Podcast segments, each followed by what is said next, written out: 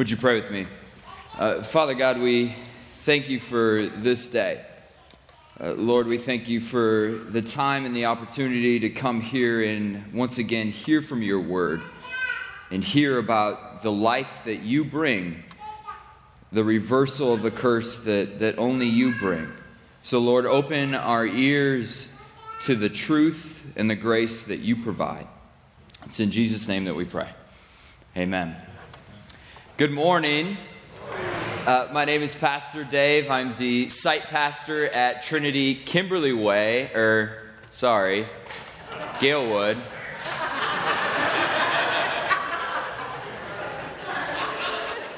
I'm not going to say anything after that. So, uh, I am gladly at uh, Trinity Galewood, and uh, it is an honor to be here again uh, with you this morning. And we are continuing this series called Apps for Life, where we're looking at popular apps uh, on our cell phones. And uh, over these uh, four weeks, we're really focusing on just four big apps that, that are common that we see on most people's cell phones. And Pastor Nick had already mentioned this, but we had talked about last week that technology is a reflection of us.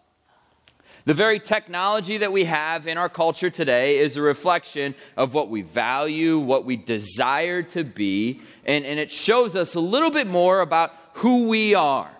And last week, uh, Pastor Nick was talking about this application, the camera on your phone. And if you remember, he gave us this great challenge that comes because every uh, phone now, smartphone, iPhone, Galaxy phone, anything like that, comes with two cameras on it, right? There's the camera that's known as the selfie camera. And if you don't know what a selfie is, then I don't know where you've been living the last five years, right?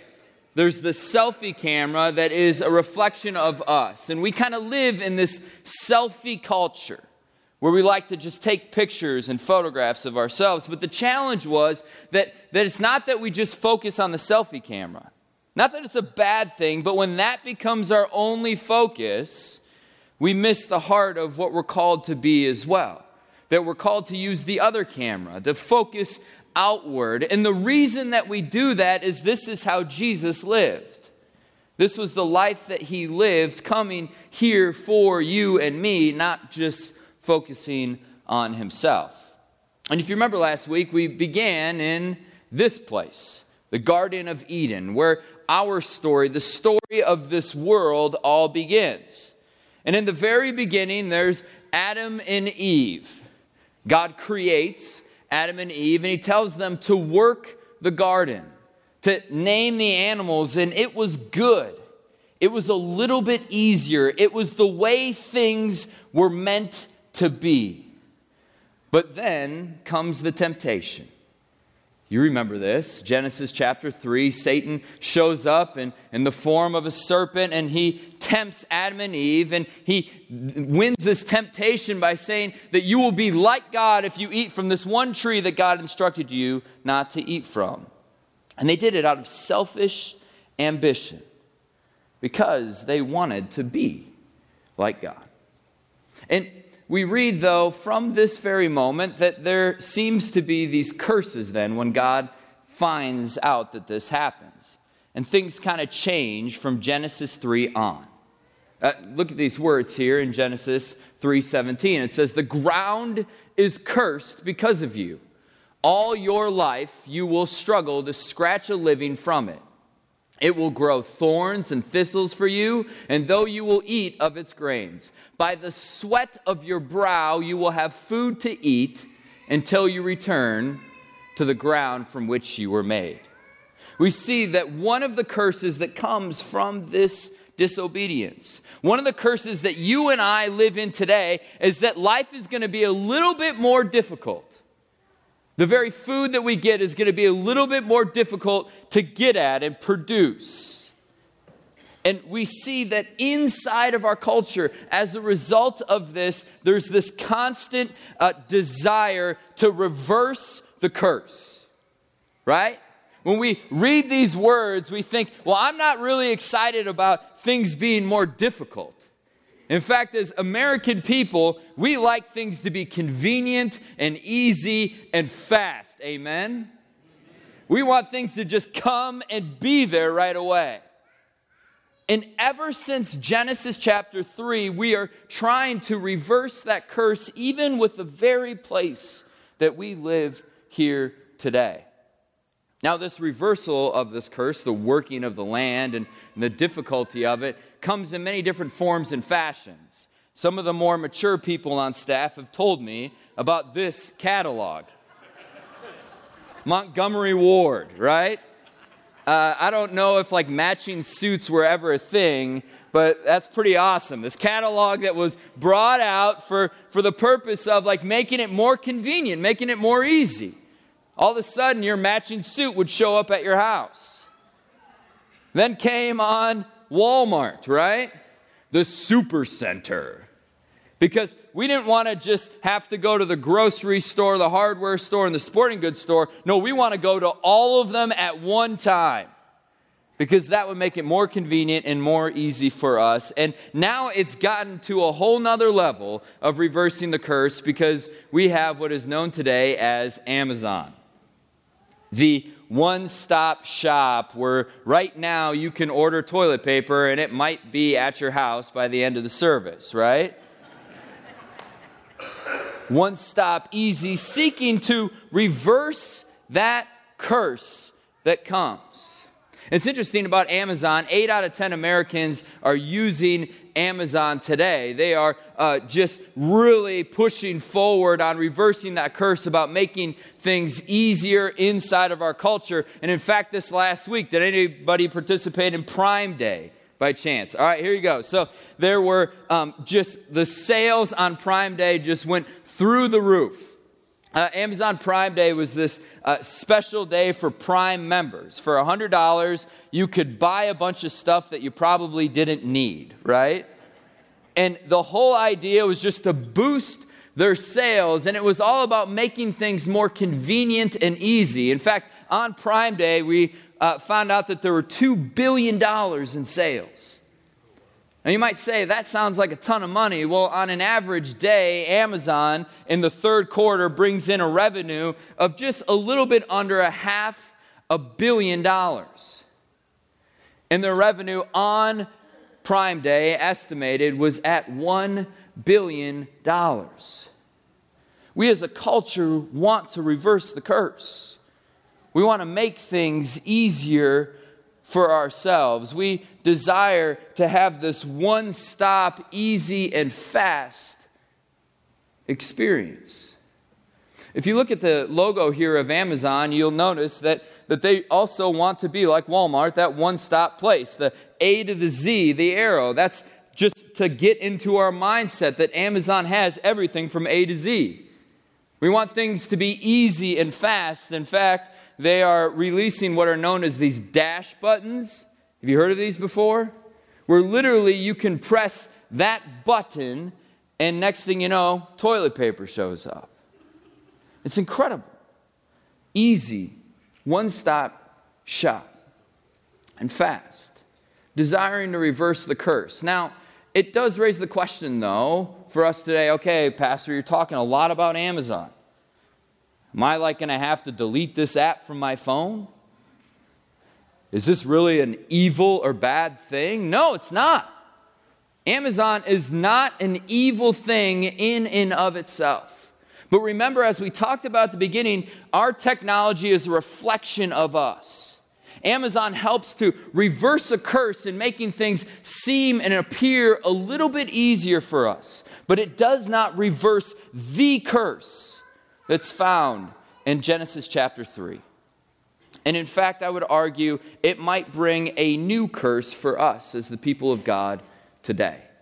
A new challenge that comes. It's not evil, but it makes things a little bit more difficult for us here today.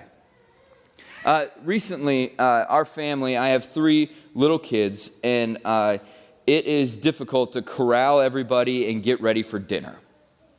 And uh, when we have dinner, one of our uh, family rules is that we always pray before we have a meal. And now we're getting into the stage with our kids um, that whatever we ask them to do, it always follows with the question, why? You ever been there before? And so uh, this last uh, week, my wife was telling me that the kids were sitting down uh, to eat, and, and she had asked, Did you guys pray before you ate? And, and one of my children said, um, Well, why do we have to pray? Why do I have to pray for the food that I'm given? My wife just beautifully stated, Well, the reason that we pray is because we're thankful we're thankful for what God has given us here in this place. It's easy for us to just consume and take in, and it just all of a sudden appears and shows up and tastes good. But we need a moment in time to be reminded of the God who provides for us, the God who brought these things for us here today. And see, the danger for us is that as we live in a culture that just seeks to reverse that curse and make things so easy, we have accessibility to so much. And then that new curse can come. What good would it be, Jesus says, for someone to gain the whole world, to have access to everything, yet forfeit their soul? Or what can anyone give in exchange for their soul? Now, we have some creative people here at, at Trinity. I must warn you, this is going to be kind of a loud noise right off the beginning. But one of our pastors, uh, Pastor Tony and Dan Franzen, put together this video around this theme. You can check it out. And while that seems kind of silly or, or loud, it is incredibly true in our culture today. And sometimes we just fall into this pattern of, I just can't get enough of your stuff.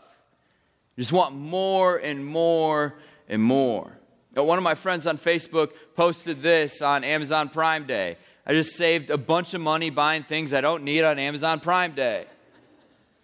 It's easy for us to fall in this temptation of just wanting more and more stuff. And when we do that, the danger becomes we put our focus in the wrong thing and we're seeking after the wrong pieces. Uh, there was this story in the scriptures that we just read about a man that comes up to Jesus. And he said to him these words Teacher, what good deed must I do to have eternal life? It's interesting because in Matthew's gospel, the writing of Matthew, um, all of the disciples uh, identified Jesus as Lord or the Son of David. This man, by how he identifies Jesus, reveals much about who he is and, and how he views Jesus. He calls him teacher, not Lord. And he asks him this question What must I do to inherit, to have eternal life? Well, the conversation continues, uh, and Jesus said to him, Why do you ask me about what is good? There's only one who is good. If you would enter life, keep the commandments. And it goes, he said, Well, which ones? Jesus said, You shall not murder, not commit adultery, not steal, not bear false witness, honor your father and mother, and you shall love your neighbor as yourself. And the young man, which we first see that he's a young man at this point, says, All these have kept, but what do I still lack? And then Jesus just has this kind of difficult saying for us today. He says this If you would be perfect, go and sell what you possess and give to the poor, and you will have treasure in heaven. And come, follow me. Incredible, tough passage that leaves this young man, when he heard this, he went away sorrowful, for he had great possessions.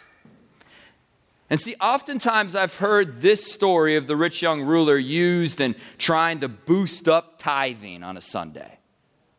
I've heard this story used to go to capital campaigns and, and put into just like really law driven motifs.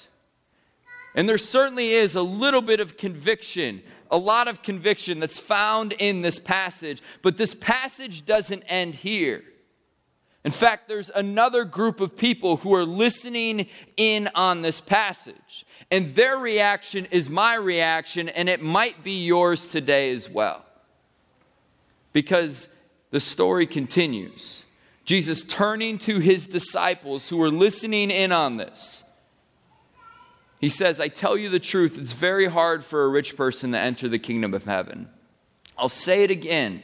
It's easier for a camel to go through the eye of a needle than the rich person to enter the kingdom of God. And I'm so thankful that the scriptures record this next statement by the disciples because they say this Then who in the world can be saved? As we live in a culture that just is so convenient and filled with just material stuff all over the place, it really does beg the question who in the world then can be saved? Jesus looked intently and said, Humanly speaking, it's impossible, but with God, everything is possible. See, what, if we understand this story in the wrong sense, then we all need to go home and have a garage sale, right?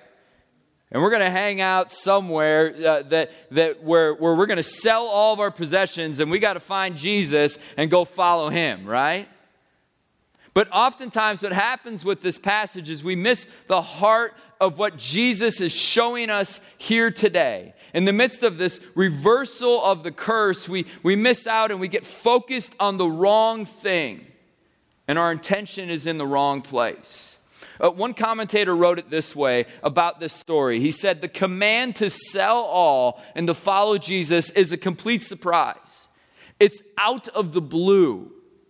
Jesus challenged disciples to give to those who ask. This is all in Matthew 5:42.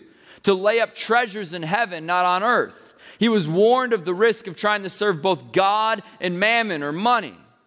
But nowhere else has he insisted that selling one's possessions and giving to the poor was a condition of discipleship or salvation. So, what in the world is Jesus doing here? Well, what Jesus is doing is he's breaking the bank for this rich young ruler. And he's saying that you have found value and worth and identity in the stuff that you have and your ability to accumulate more and more. The question is not, what should I do to inherit eternal life? But what Jesus is doing by this statement is he's saying, look up and look to me because I'm the one who gives life. I'm the one who provides eternal life for you. You can't do it on your own. So get your eyes off of yourself and look and focus on me. Now, it's interesting because I would argue that nobody's going to Amazon and saying, okay, how do I inherit eternal life? Right? I did it. I did the search for you. All right? Went to Amazon. How do I inherit eternal life? Guess what? There were zero results that came up. Okay? But there are two suggestions that came. Uh, apparently, a book in living color, The Kingdom of Heaven for Today by Paul Meyer. I haven't read it. Maybe I should. And then the Bose Sound Dock Series 2 speaker. Because Series 1 was just evil, right? I mean, we don't, we don't go to Amazon to ask that question. But what does happen for us in this world in this reversal of the curse that the world is in is that our focus on material wealth can dominate our lives and take our attention and love away from the God who loves and provides for us. Amazon's not evil, but don't go after it for the place of eternal life. Don't find your value and worth in what it can provide for you and the great sale that you can get from it. It's the wrong place to go, but rather we're called to go to God. And it's interesting because Jesus would continually do this in his ministry, and he continually does it to us in our lives all the time. He, he looks at us and he says, I need you to look at this differently. I need you to look differently at your neighbor. I need you to look differently at yourself and not go the ways of the world, even though they might be more convenient or easy for us. But I want you to look up and look to me. And sometimes it's not going to be as convenient. Sometimes it's not going to be as easy, but it brings eternal life for you and me. And what's beautiful is that Mark himself would record the same exact story word for word, except he would add one really important piece that we need to hear today. In Mark's version of the story, the, the, this man comes to Jesus. They have the conversation about the commandments. And then, right before Jesus is about to drop the hammer on the piggy bank, he says these words. And Jesus, looking at him, he loved him. And he said to him, You shall lack, or you lack one thing. Go and sell all that you have.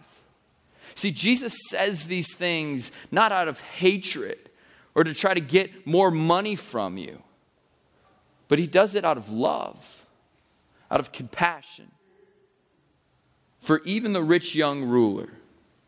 And we know that that love and compassion would be seen in his very life, that he too would give up everything that he has to reverse the curse, to bring life to you and me. It wouldn't be about just getting a little bit more stuff, but he would empty himself as nothing Yet, being fully God, he would hang on the cross for you and for me out of love and compassion, so that we too could experience eternal life with him. But he would say these words, and maybe they ring a little bit more true for us today Seek first the kingdom of God and his righteousness, and all these things will be added to you. It's a beautiful thing that Jesus gives us, but it does bring us the question in light of, of his good news and what he brings. Really, maybe the question today is where is Jesus saying to you, seek after me first? Maybe it's not material things. Maybe you're satisfied with the, the very stuff that you have and you don't even know what Amazon Prime is. But I can guarantee there's something in your life that that you're finding identity and worth and consuming your mindset over where Jesus is saying, Come and seek after me first. I don't know what that is. But I know that this is the challenge for us as we live in a culture and a world that's filled with stuff that we lose our focus and we need to trust in God above and beyond all else. And in the process of doing that, it takes me back to my wife's statement to my kids at the, at the dinner table. That it leads us back to this place continually about being thankful for what God has provided, being thankful for the very gifts that He gives us today. This is when this app brings life to us, when we understand that our identity is found in God and that we seek after His kingdom first. And then all these things will be added to us. Let's pray. Lord, we thank you for the love that you give, the love that you provide. God, it's because of that great mercy that, that we experience life.